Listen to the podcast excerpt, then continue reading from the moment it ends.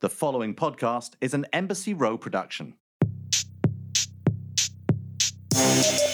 What's up, all my BBW? It's your girl, AJ Andrews, back with another episode and back with another Mela win. How your girl is winning in her melanin. This week, guys, I want to talk a little bit about my Mela win and kind of how I got to my Mela win first. So my Mela win for this week is listening to my body and taking a break. And I've talked about taking a break and really recharging as being a Mela win of mine in another episode, but I really want to pinpoint this time because it's a little bit different. The last one was more so mental. This one was more so physical and understanding when my body is just saying no. And this week I went with my trainer and we're going to start working out and we're running and I'm starting to do my sprints with him. And he stops me and asks me, what did I do yesterday? And of course I'm like rethinking, like, did I do something crazy that I forgot about? Why is he asking me? Did he see me somewhere? Why is he asking me this question? And I'm just thinking, I don't know. I worked out yesterday. And he's like, okay, what did you do? And I'm telling him what I did in my workout. And he's like, I can tell. And he's like, your legs are not firing the way they need to be today. They're not doing what they're supposed to do today. And they're not going to be able to because of the fact that you worked out yesterday and what you did when you worked out yesterday. He was saying your body, your legs, they need that 24 hours to recover in order to come back in here the next day in order to really perform the way that you want to perform and get better. Wow. And he told me, like, I understand the mentality, the thought process of you thinking maybe you're preparing for it today. But he really emphasized the best way for you to prepare to come here and give 100% is to take that day off and give yourself 100% recovery because you're only going to be retracting. You're not going to be moving forward in your success if you do not rest. And, you know, to me it was definitely enlightening to hear because I was really thinking, okay, I'm going to prepare tomorrow. I'm going to show up. I'm going to put all this work in today. I'm going to show up tomorrow. He's going to be impressed with all things I've done because I've really tried to get better. And him emphasizing how important it was for me to take that rest for my body, for me to be great, I feel like really applied to me taking that break.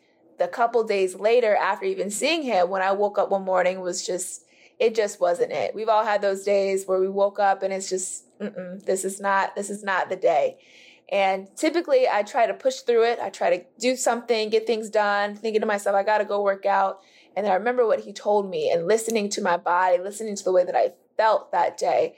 And I really took that day off. And then the following day after that, I was able to get after it. It was a new day and I felt better and I felt different. So my Mela win for this week is listening to my body and also just knowing when to rest, knowing that sometimes me being able to stay stagnant in that moment is going to help me propel myself forward and get better and reach my success. Being able to recharge, refocus, and in all honesty, rest, right? Not just physically, but mentally for the next day in order to go hard and get better. That is how we ensure success. When we are thinking about our goals, think big. But when we think about our progress, think small. And that was something that really allowed me to feel like I was winning in my Mela win, that conversation. And this week, resting. My progress was small, but progress is progress. And it's ultimately getting me faster to my goal. That's my Mela win. And I hope so many people resonate with that because we live in a culture, in a society where the grind is important. It's romanticized to no days off, always keep going, got to be one step ahead. But sometimes you can think you're one step ahead, but in reality, that person's just waiting to take that 10, right? They're resting, that rest time that they're giving themselves, recharging, refocusing for when they do come out, they're immediately 10 steps because they were able to really take that rest that we did not take because we thought that we had to keep going. That's your girl's Mela win, and I'm so excited to talk through not just my Mela win, but also the Mela win of my next guest, Batouly Camara. professional basketball player who has truly been winning in her mellow win, breaking down barriers, all different types of barriers, not just in her sport, but in the world. She's making a huge difference on the world and on the young girls that are coming up in this world. And she is not afraid to get things done, not afraid to have a resting period in order to hit that sprint as hard and as fast as she possibly can when the time is right. So excited for you guys to listen to this next episode. So excited for all of you to keep mellow winning, and I will catch you BBWs later. Welcome all my BBWs, barrier-breaking women. You guys know how I love my women, barrier-breaking women, BBW. And I am joined today with the most amazing professional basketball player, Batouly Kamara. I am so excited to talk with her. Met her last year in the midst of the pandemic. We did a couple Instagram lives together, and now I'm so excited to have you on my podcast. How are you doing, beautiful? Thank you so much for having me, and I am doing well. Much better that I'm here with you. So thank you so much. Oh, girl, thank you. Batouly, I feel like as athletes, we are always moving to the next, right? We don't take time to celebrate the little things sometimes. But I want to know, what is something that may seem small, but really all the little things add up to the big things, right? What is your Mela win for this week? How did you win in your melanin? Ooh, I love that question. And I think for me, every day is a celebration. But I have realized showing up for my sisters and spending quality time with them was a mega win for me. And I think that's always key, but getting back to my home base was a huge win for me. I know. How much do you realize? I feel, family is so important. And then when we're gone, I feel I've always traveled, always been on the go. And I don't realize until I'm around them again, I'm like, wow, I missed you. Right. Like you've changed, you've grown. And I think that was, and I feel like it felt like a win because I wanted to be intentional about it. I goal set it for it. I made space for it, and then I showed up for it. So I think that was why it was a huge one for me. Oh, wow. I really love what you just said. You were intentional about it. I remember reaching out to you, talking to you like, hey, can we connect this week? And you told me, AJ, would love to, but I'm making sure this week is dedicated to my family. Before we even dive any deeper, how important is it to set intentions, on our life, on our days, to make sure that we're productive and getting the things that we want done, especially prioritizing? It means so much, and I always say we all have the same 24 hours as AJ Andrews. So, that just goes to show a lot. But I think it's so important because if you live your life mindlessly, you'll get mindless results. And my brother always asked me, where did that come from? Where is that from? What is the root of that? And I think just having that intentionality allows you to attract that, allows you to stay in alignment. It allows you to just be much more present in what you want and in the world that you're trying to create for yourself and for others. So I think intentionality is key in everything that you do. And if you don't, reach that goal, you have ultimately taken a step towards that or towards your higher self. And I think that is really, really important. And why would you be mindless in such an amazing world when, there's so much to experience? I feel like I'm just talking to someone that you're just going to be spitting out all this wisdom. I'm about to just start taking notes. Where's my pen and paper? As long as I can start taking my notes. My God, you already hit one thing that I touch on. I love thinking about so much when we talk about our higher self, connecting more and being more in tune. Oh, I'm so excited. I'm going to jot that down. I'm so excited to jump into that, even deeper into the mind of Batouly and how it is that you are intentional with everything that you are doing, because you are doing some amazing, amazing things. As an athlete on the go, you're just getting back from Spain. I want to get up in your business, if that's okay with you. Absolutely. Batouly, do you have a power song that gets you hype, gets you focused before a game? I don't listen to music. So, oh, wow. I don't listen to music, but for my games, I do listen to the 5th chapter in Relentless by Tim Grover. I always listen to that before games, or I listen to kind of Quranic verses, just something to get me in touch. So I don't. Well, one, that's amazing. Can you tell me a little bit about what it is that you do listen to that gets you inspired, or why it is that you chose that to put on before you go out, before performing? It has always changed for me as I continue to grow. And that's why I think it's amazing to see how you learn, you know, what connects with you. And I feel like so often we feel so connected to one thing or one source of motivation when, you know, there's so many other avenues to explore. Like there's diversity of thought and diversity in approach, and you know, this ticked or this connects with me or this resonated with me. So for me, I was really, when I was in Spain, I loved and I fell in love with audiobooks, and you know, just right at 2.0 speed and really getting through those books, and that's what I loved to listen to. And it just allowed me to approach my experience in a new way, and I was growing, and as I was growing, I felt like, you know, my experiences in the world was also growing with me. So I really fell in love with audiobooks. All right, I'm going to have to try that. See if I can get hype before a game listening to an audiobook. Let me get my mind right. Get my mind right in the best way, not like I'm about to go whoop some, you know, booty, but I'm about to be intentional with my day. Yeah. Whatever works. Do you have a hack as an athlete that allows you to get through your days, not stressed, not frustrated, but stay on par? To-do list. That goes with time management. I love, love, love to-do lists. And my mom, she always jokes, I know you have a schedule. You have something scheduled in December. And I laugh because it's true.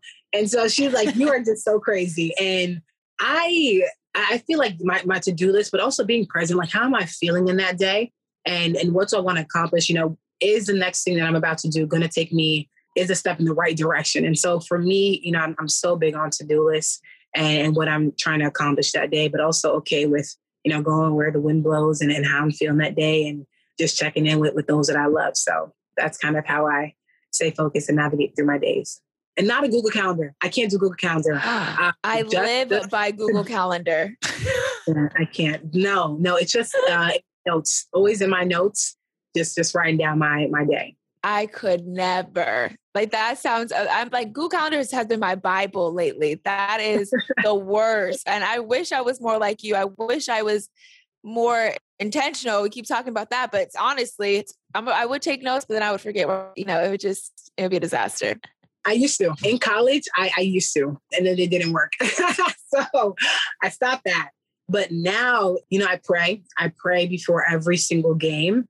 I usually call someone, my friends, my sister, my family, and, you know, kind of do visualization technique, you know, what, you know, that best game, that best performance, rereading the scout report. So yeah, it's kind of the same, but I've realized if, you know, it's structured the same, but it's always kind of different because I don't want to be held hostage by this ritual when something doesn't go right, because I felt that, you know, I've had that as an athlete, like, oh my gosh, I didn't put on my left sock in this way. And it just throws you off. So kind of, it's always open for change, you know, but it is pretty much the same. And that is, you know, praying, speaking to someone that I love and that I'm connected with, and then, you know, reading the scouting report and again, visualizing that perfect game.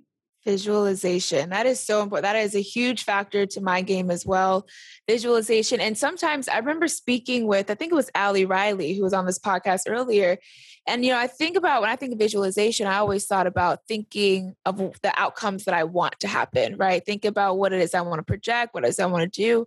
And she talked about thinking about all the things that could potentially before a game. She didn't do it before she's about to go on the field, but let's say the night before, she would think about all the things that could possibly go wrong and imagine those things, and then figure out a way through that. Figure out their way through what was going on wrong, so that when it came to game time, she didn't have anxiety about it. She wasn't worried about it. She knew how she was already going to move forward. And I remember thinking that was so interesting. I had never thought about visualization in that way in order to move forward and get towards my goals. That's amazing. For me, I think it's more so the details of it, you know, like, yeah. Hey, if this player's going over their left shoulder, you know, just really feeling like the physically, like my body, you know, jumping on that side, or, you know, when shooting the ball, feeling it on my fingertips. So that's kind of the motion sensory, but also the visualization for me, and really those attention to details for me. What would you say is their most embarrassing moment that you've experienced in sport thus far? And what did it teach you? I remember, oh my goodness, my team loves this one. And I remember we were in this game and we were playing horribly. And I was just like, oh my gosh, you know, what is happening? And what is happening? And again, the game. And it's not that embarrassing, but it's the moment, you know, like sometimes it's the absolute moment of it all. And it was just like an air ball that didn't even go. Like it was just free throw line, air ball. And it was just a moment of just, you had to laugh. You know what's amazing? It wasn't until years later where I watched the Kobe clip and he said, get over yourself.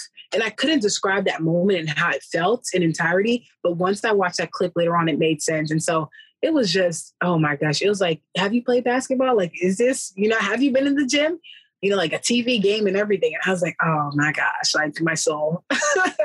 But then that Kobe clip put into a lot for me, like, get over yourself, you know, like it's fine. Yeah. I think too, one of the best piece of advice I ever had, I think I was 14 years old, and it was on the idea of looking bad when you go out to play. Right. Mm-hmm. And my coach said, show me the player that's afraid to look bad, and I'll show you the player you can beat every time. You have to just go out and do it. Don't worry about the outcome. Don't worry about what's going to happen. Just go. And as you said, get over yourself, right? Stop worrying about it. Move forward. Batouly, I want to pivot a little bit, and I want to ask you this question, and I absolutely love this question and hearing the responses. When was the first time you really fell in love with your skin and the melanin in your skin?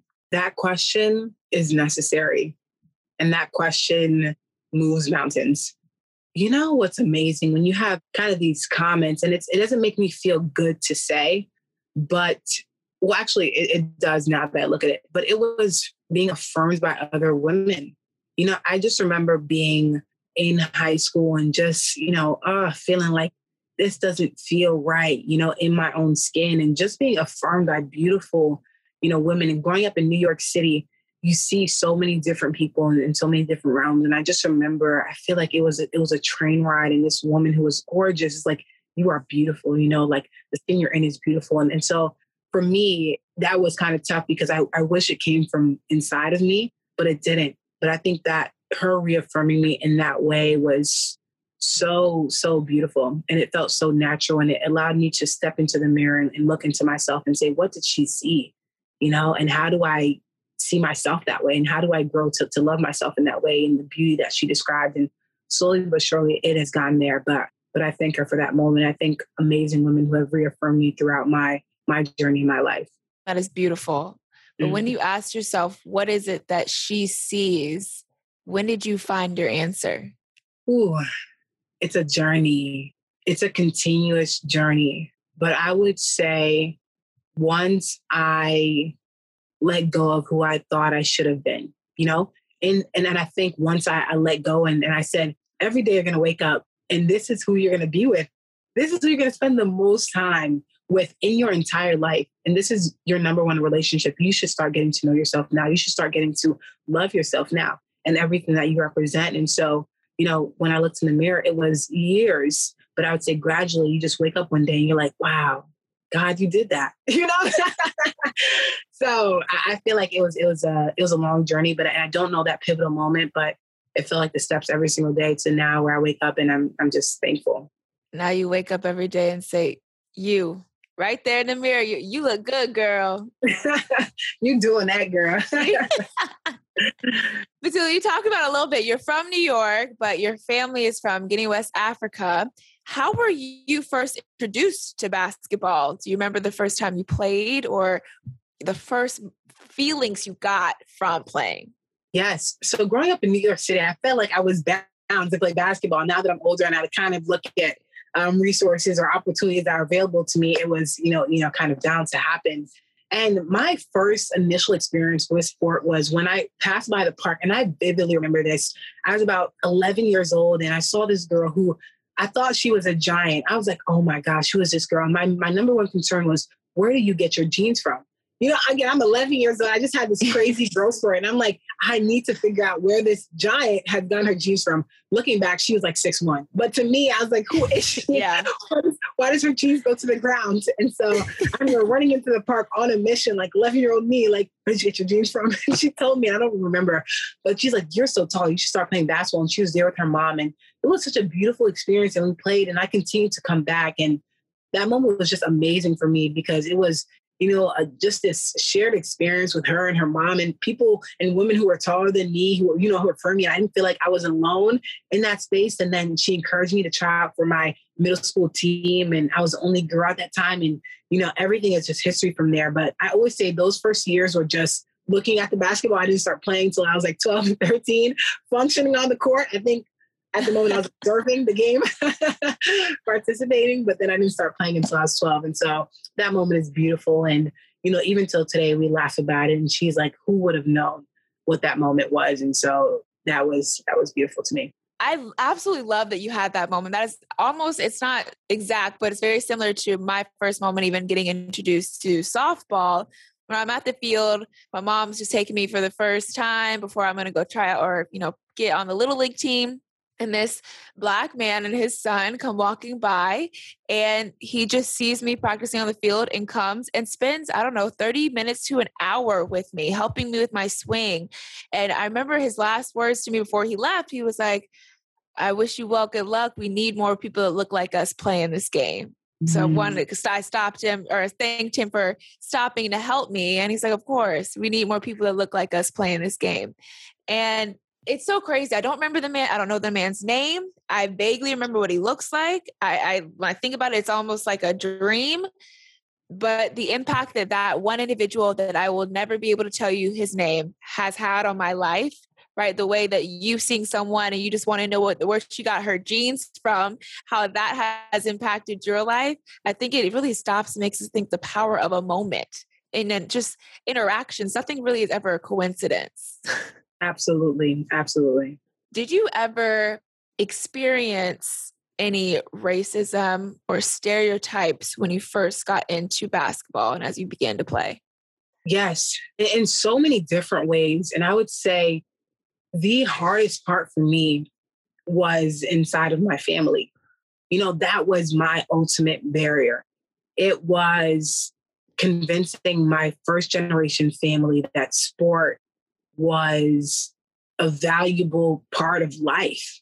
You know, it just wasn't recreational here in the States. And so for them, you know, again, traveling here in hopes of a better life and saying education is the key to that. You need to be a doctor and, you know, all these hopes and dreams you have for your child. And they say, I want to play basketball or I want to do sports. And I just remember my brother being my biggest champion and saying, you know, moms, you have over $60K a year for your daughter.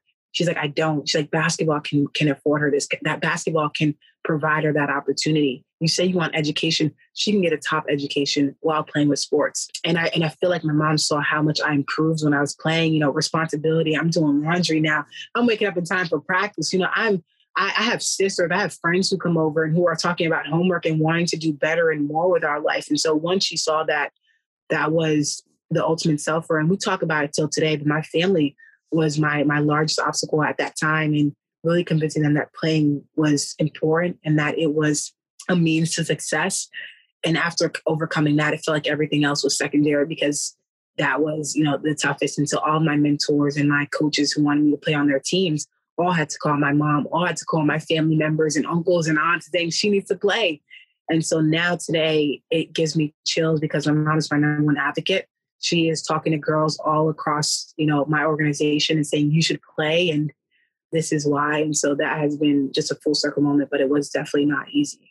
Let's talk about your organization, WAKE. What does WAKE stand for? And what is the goal of this organization? Yes. Women and Kids Empowerment. That is WAKE. And that is essentially a piece of my heart that I feel like I'm sharing with the world every single day. And for me, talking about my upbringing is such an important role for me because, as I mentioned, coming into sport was not easy. So now you know, go back to your home country for the first time and see that, you know, it's hard to enter sports, but what if you're in a place where sports is not even, you don't have access or resources or opportunities to play sport, but you have this desire to play and no one else who looks like you or who has been successful through this. And so it doesn't seem, you know, real to your parents. And so we work to educate, equip, and empower young girls and women through sport education. and working on implementing social entrepreneurship programming, because I feel like sport teaches you so many transferable skills, and what better way to access that and use that than in business. And so we love that social entrepreneurship aspects of that, especially in this day and age. And again, we initially had camps and doing global camps, and right now working on our sustainable development focus, which is building basketball courts and safe spaces in Guinea, West Africa for young girls, and holding annual camps in New York City. Woo! An inspiration. Barrier breaker alert right here. This woman, yes, alarms. Like literally barrier breaker alert. Someone that not is just breaking barriers in your own avenue, but essentially breaking down barriers that other young athletes feel like they see. You're knocking that down and giving them a new point of view, giving them an opportunity to see bigger. Because as you said, at times you have to see it to believe it, to achieve it. Why did you want to start WAKE? What was your motivation for that? So many different motivations. For me, it was looking back at the younger Batouly. Honestly, I remember my first WNBA game, and I just remember I went back, and I might share this video at some point. This is the first time in my life I have talked about this. But I came back and I recorded this video, and I was like crying on my webcam. It's so horrendous. Oh my gosh. And I was like crying on my webcam, and I was like, I just want to be a good basketball player. Like, I feel like I can play at that level. And it was like, when I saw it, it was something that was ignited in me. And one day I really will share this video, because it is just such a powerful testimony in that, like, sometimes I watch it and I get chills, but it was having this, hunger and desire. And at that moment, I didn't know where to turn. I didn't know what was next. And again, I was able to find a coach, and who's now been my lifelong mentor on this journey with me, who has absolutely helped transform my life. And so having that and knowing that desire that was in me. And so once I was around these girls, and I remember I was leaving, I was like, hesitant. But once I was leaving, I remember one of the girls saying, "I'm better than you." And I love this girl. She said, "I'm better than you. I just need an opportunity to fight for my dreams. Don't give me anything. Just allow me to fight for my dreams." And it resonated so deeply with me, because I had that moment. I just wanted an opportunity. I wanted a way to fight, to dream, in my absolute obligation to do that, to provide access, opportunities, and resources for her to fight for her dream. And again, it never feels like giving back. It's like giving into a piece of myself, because play is a human right to play, And so when you think of it that way, I felt absolutely compelled to do anything that I could for her and for those girls in Guinea. Wow. The most powerful piece of what I feel like you just said comes down to giving back. Feel like you're giving more to a piece of you, right? You are seeing yourself in these girls, and it's personal. It's not, I just want to help you to help you. Like, this is something that I see you and me, and I want you to get to these levels, or you have these opportunities that you feel like you weren't allotted.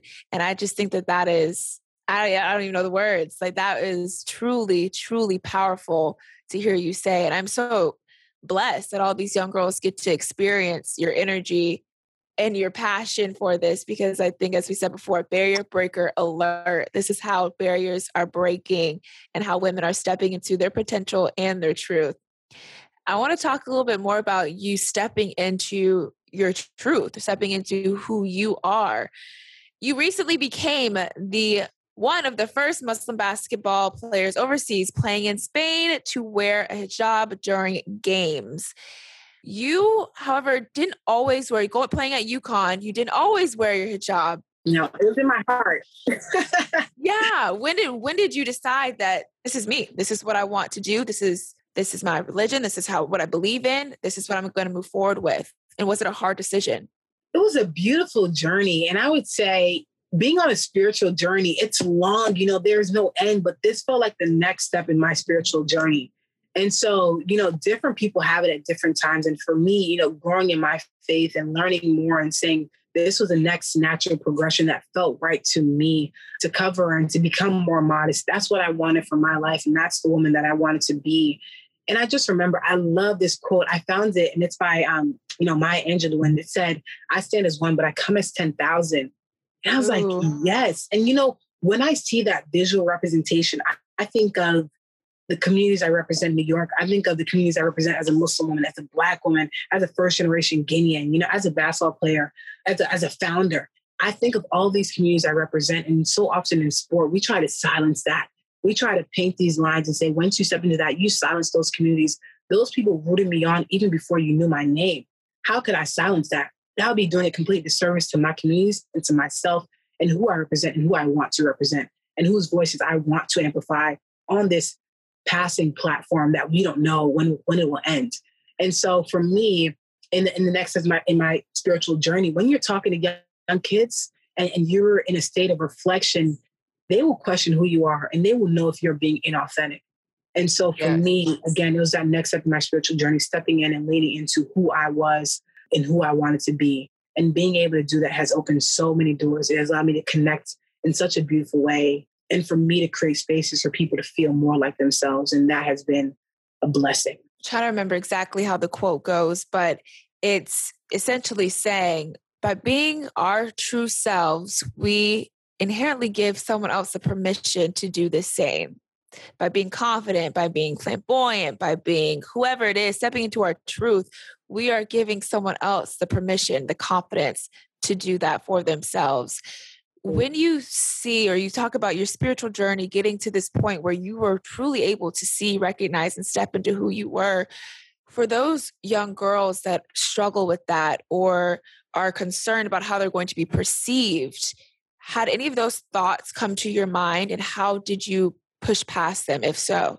I think about that all the time. And in my journey, I realized showing up was more than that. Showing up and providing resources, you know, being a space for them to feel that way and, you know, building community where they feel seen and valued.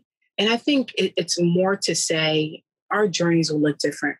We will all step into this realm of sport and in life in different ways, but you're accepted here, you're valued here, and you're celebrated here in every way and shape and form. And so for me, I think that's what it came down to. It wasn't like a pinpoint or I knew all the answers. It was, this is what I know. This is how I can show up. This is how I can create space.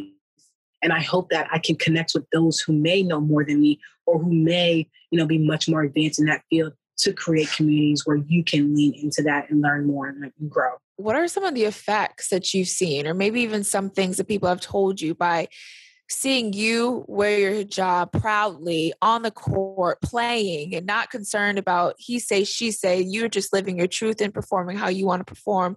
What has been some of the response that you have seen? Thank you.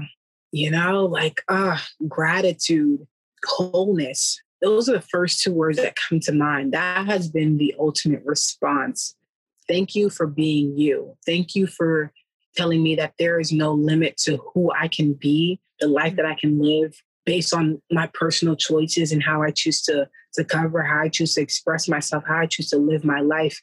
Thank you for showing me that there is this place for me in this. And I was like, yes, there is. And I love that quote. We posted it on our Instagram. You know, if they don't bring a seat at the table, bring a folding chair.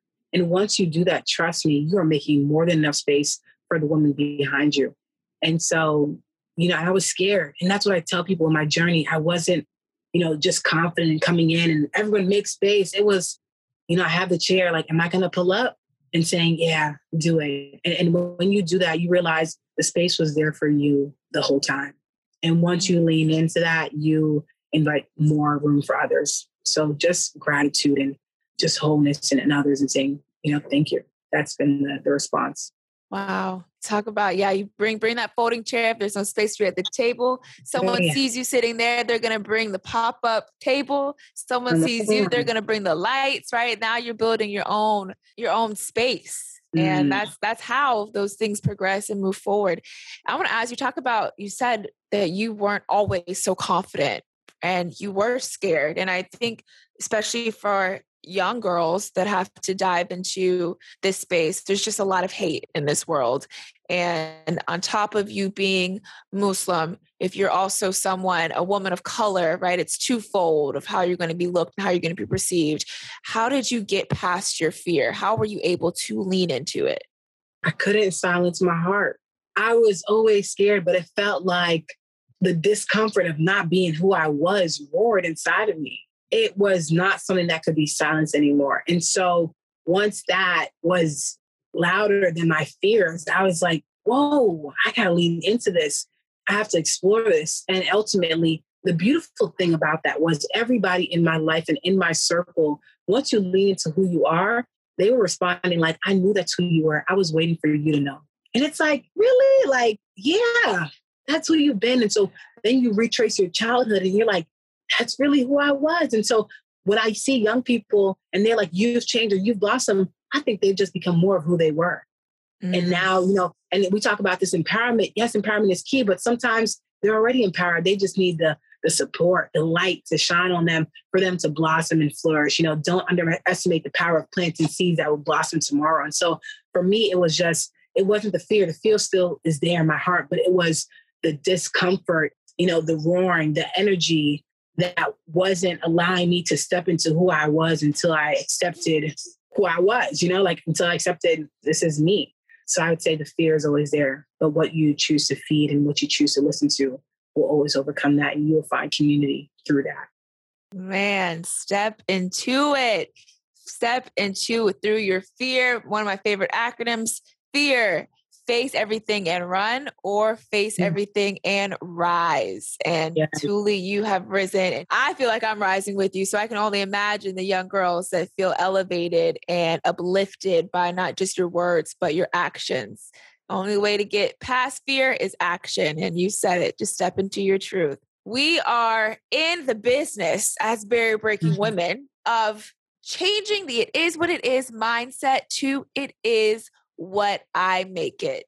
No more laying down and doing what is told. We are setting the stage. And as you said, if there's no room, we're making our own space. What was one moment when someone doubted you or told you what you could or couldn't do or be, and you proved them wrong? I just came back from Spain. I was there for 8 months. And I remember my first agent telling me, there's no way you're going to play covered professionally overseas. You need to take it off. And I remember that moment. Seriously. And I remember that moment. It's hard for me to talk about, but I was sitting there, you know, as an athlete, you've been playing for over 10 plus years, you know, everything that you've put into this game and your goal is the highest level. And now you're there, you're sitting with someone who's supposed to be advocating for you and they are just shutting it down. And in that moment, I feel like I had a choice and the fear set in. Maybe they're right. Maybe I shouldn't. Maybe, you know, all these doubts start to creep in. And I said, no, I believe it's possible. I'm not doing this to hurt anyone. I just want to be myself, cover my body, you know, be modest and live my life and live my truth. And so I remember that moment saying, you know, I'm going to go in a different direction. And I remember my first conversation with another potential agent. And their question was, well, can you play basketball? And it was, yes, I can. And that was the conversation. And it felt like such a switch. But if I wasn't, or I hadn't built up enough community and support to say that I can let something else go for something better, that was a tough moment. And so I look at that and, you know, I've come home and I've been sitting, you know, in the living room like, wow, 8 months ago, I didn't even know what would happen. And you go on this completely life-changing adventure. And that happened in real time. I couldn't even believe it. And so now to be on the other side of that, I'm just so thankful for me listening to those who supported, not those who, you know, went a different direction. So yeah, and that was it, like leaning into, no, this isn't right. That's not the only opinion out there. Your truth is not my truth. I'm going somewhere else. So boom. And you know what happens after that? She went and made history after that. As I already said, becoming one of the first Muslim basketball players overseas, playing in Spain, where she was playing to wear a hijab during games, because it is possible. And as Batouly was saying, every vision can be reached. You just have to find people that are looking through the same glasses. And that really is all it takes. I felt that. Man, you got me fired up, that agent. Do you know who she is? That's what I feel like I want to say to them. Do you know who she is? Man, melanated and celebrated. We are here, Barrier Breaking Women. I'm so excited to be able to celebrate the beautiful women, the amazing, the talented, the barrier breaking women that are just winning in their melanin and setting the stage and taking names and really just creating spaces for other women of color to come behind. And for you, Batouly, you were announced as one of the impact athletes in the Forbes 30 under 30. Where were you when you found out this news, and what were your first initial thoughts? Girl, that's big time. I was coming home from practice from Spain, and I usually leave my phone at home. And I remember coming in and I'm hearing all these notifications. I'm like, it's not my birthday, so why are people calling me? And I was just so confused. And it was like December 1st, and I had that first text, and I just sat down, and I was like, oh my gosh, and, you know, this overwhelming sense of I don't even know how to describe it. It's just like such a still moment, you know, because this is, you know, 4 years. WAKE started back in 2017. And you think about the team, you think about everybody you've connected with, you know, the highs and the lows. And this moment is again, just sharing a piece of your heart with the world at large. And you know it matters. But now to have other people say, I want to share this moment with you, to celebrate this moment with you, and it matters. It was kind of that moment, and then being able to share that with your team, like, you know, we're doing this and we're going to continue doing this work because it's so important.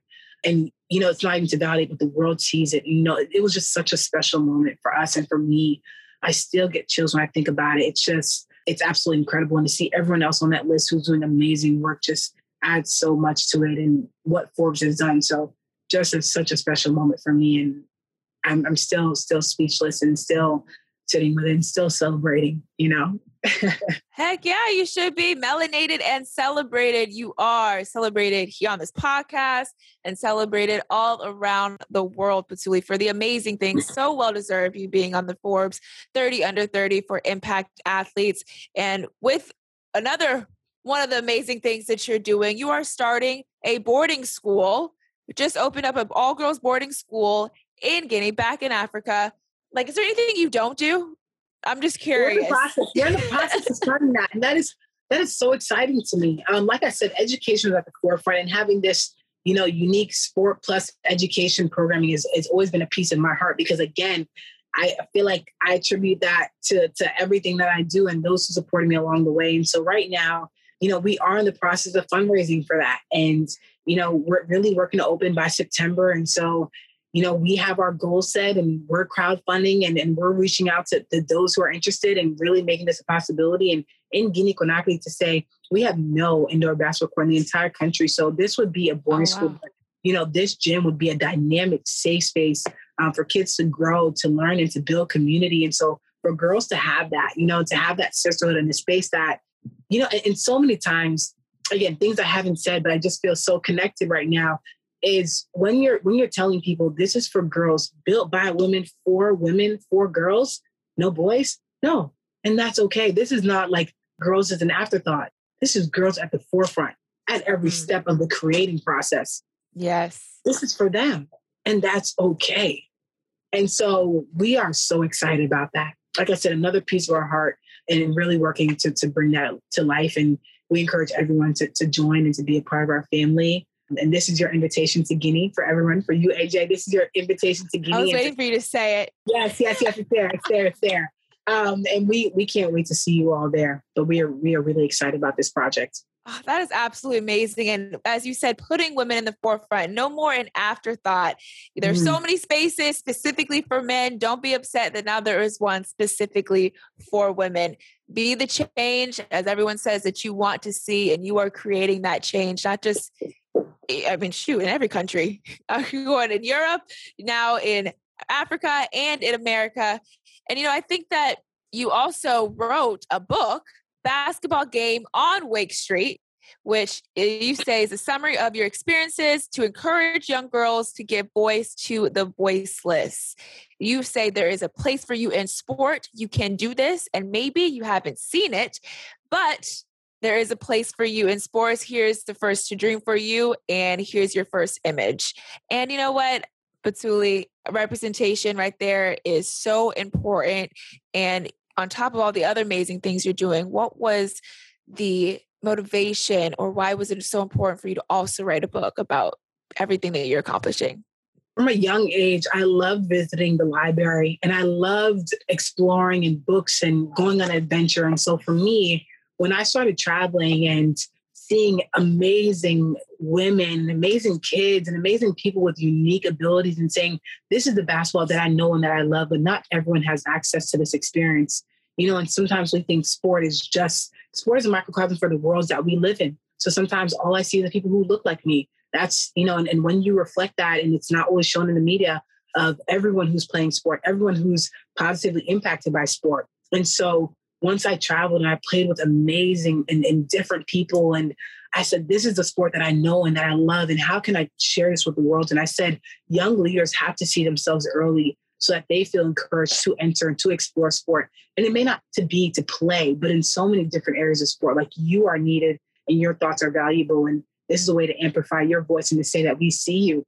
And so now kids at a young age can say, I may have never had this one-on-one interaction, but that's the power of books. I can now journey with someone. I can learn more. I can learn sign language in a book and say that that's in sport too. And so that was one of my biggest dreams and desires. And another part of that, not just diversity of thought, but diversity of access. So, you know, it was of huge importance for us to translate the book in Spanish and French and have it available in different languages, so everyone has an opportunity to really explore and to learn more and to venture and journey, you know, through our books and through sport throughout the world. Taking us on a trip and with your words. That is so important. Absolutely love everything that you're doing. And, you know, I think back to your college career, playing at UConn, okay, the iconic UConn, and you're part of a national championship team. You are literally living the dream. But you experienced a lot of injury also while you were there at UConn. And it makes me think to the quote, if you want to make God laugh, tell him your plans. That quote hits so deep, so deep in my soul. That quote right there. Yes. I think even this past season, I was injured. I broke my nose. I broke my hand and tore ligaments in my other hand. So I was just walking out, still trying to play. And, you know, as an athlete, you know, it's mentally exhausting trying to prevail through your injury. It's just very frustrating, but I found so much purpose, and it kind of, it like inadvertently directed me more into the other things that I was really passionate about, but I didn't give the time to, because I was focused on sport. And it wasn't until my injury that I kind of had to reel it back. I'm like, well, I love this too. And this is what I'm going to go forward with. For those athletes that face that injury, I feel like for the both of us, we dove deeper into who we really were, dove deeper into some of our other passions, and are breaking down barriers, not just for ourselves, but for other young girls and other women. What has your injuries taught you, or what have they been able to kind of set the stage for just your future and whatever it is that while it seems like a negative, what positives came from it? Time and patience. I would say I learned to honor my body so much. Our bodies are incredible, and it is working so hard for us in every single way. But the biggest lesson that I learned was patience, and that your journey may not look like everyone else, but it is still valuable nonetheless. And so when you come in, I think the hardest part of injuries is your plans. I had planned for this. I was going to do that. It derailed me here, but everything, for me, at least in my life, I believe everything happens for a reason. And in that moment, you take time to take steps again, to appreciate, you know, to have gratitude, like learning to walk again, all these different things we don't think about. And you have the patience that you give to yourself and to your recovery process and to what you have to do. And so that's the biggest thing that I learned, you know, patience and gratitude for my body that's working for me, for those who support me, and for time, my body, and giving it space to grow and to heal. So it's definitely not easy. But I think as an athlete, and the most successful athletes that I know have been able to adjust. How quickly can you shift focus? How quickly can you adjust?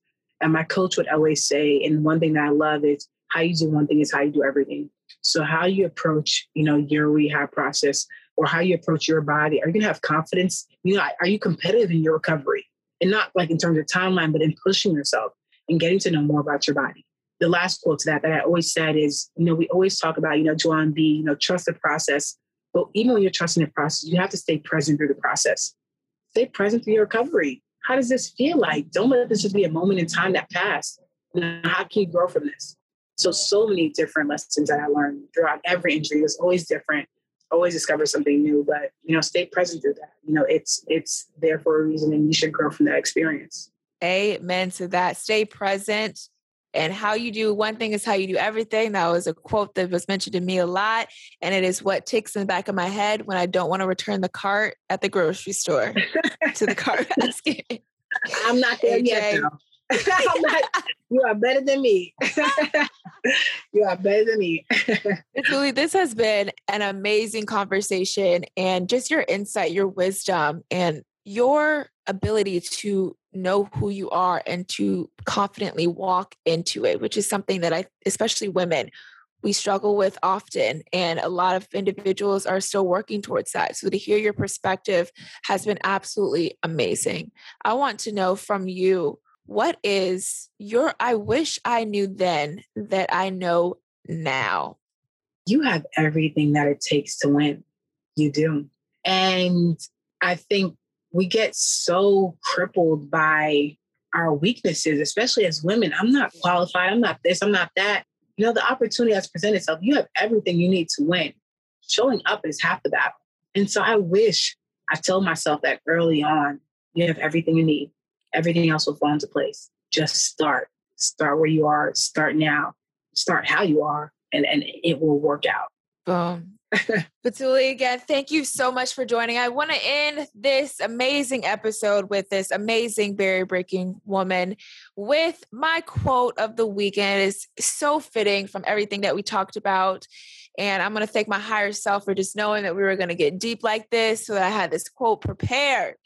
The quote for everyone this week, based off of everything we talked about today: the only way to get past fear is action. On the other side of our fears is everything that we want to achieve. Fear comes in the form of thinking about all the things that could go wrong. As soon as we switch that mindset to think about all the things that could go right, you will see your life change immensely. Remember, fear, either forget everything and run, or forget everything and rise. I hope you guys have all learned and been inspired by Batouly today to rise, because it is possible and it is necessary. Thank you, all you beautiful BBWs, for tuning in. Batouly, where can everybody find you? You can find me on, I'm probably most active on Instagram. So you can find me on Instagram at Thule, also on Twitter, LinkedIn. I'm just so happy and open to connect. But I would say right now, you know, more than ever, really leaning into our WAKE pages and following our journey as we are building this center and building this safe space.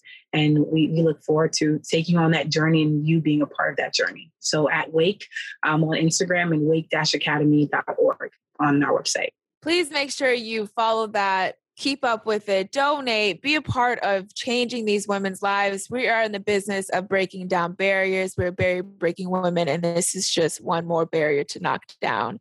Again, thank you all for joining, for tuning in, listening to this amazing conversation. Make sure you subscribe, download, rate, and comment, and check out the podcast. Follow me on Instagram, Twitter, AJ_Andrews_ to hear more from this interview, just some little pieces from this interview and from others. Catch all you BBWs later, barrier breaking women, and keep mellowing.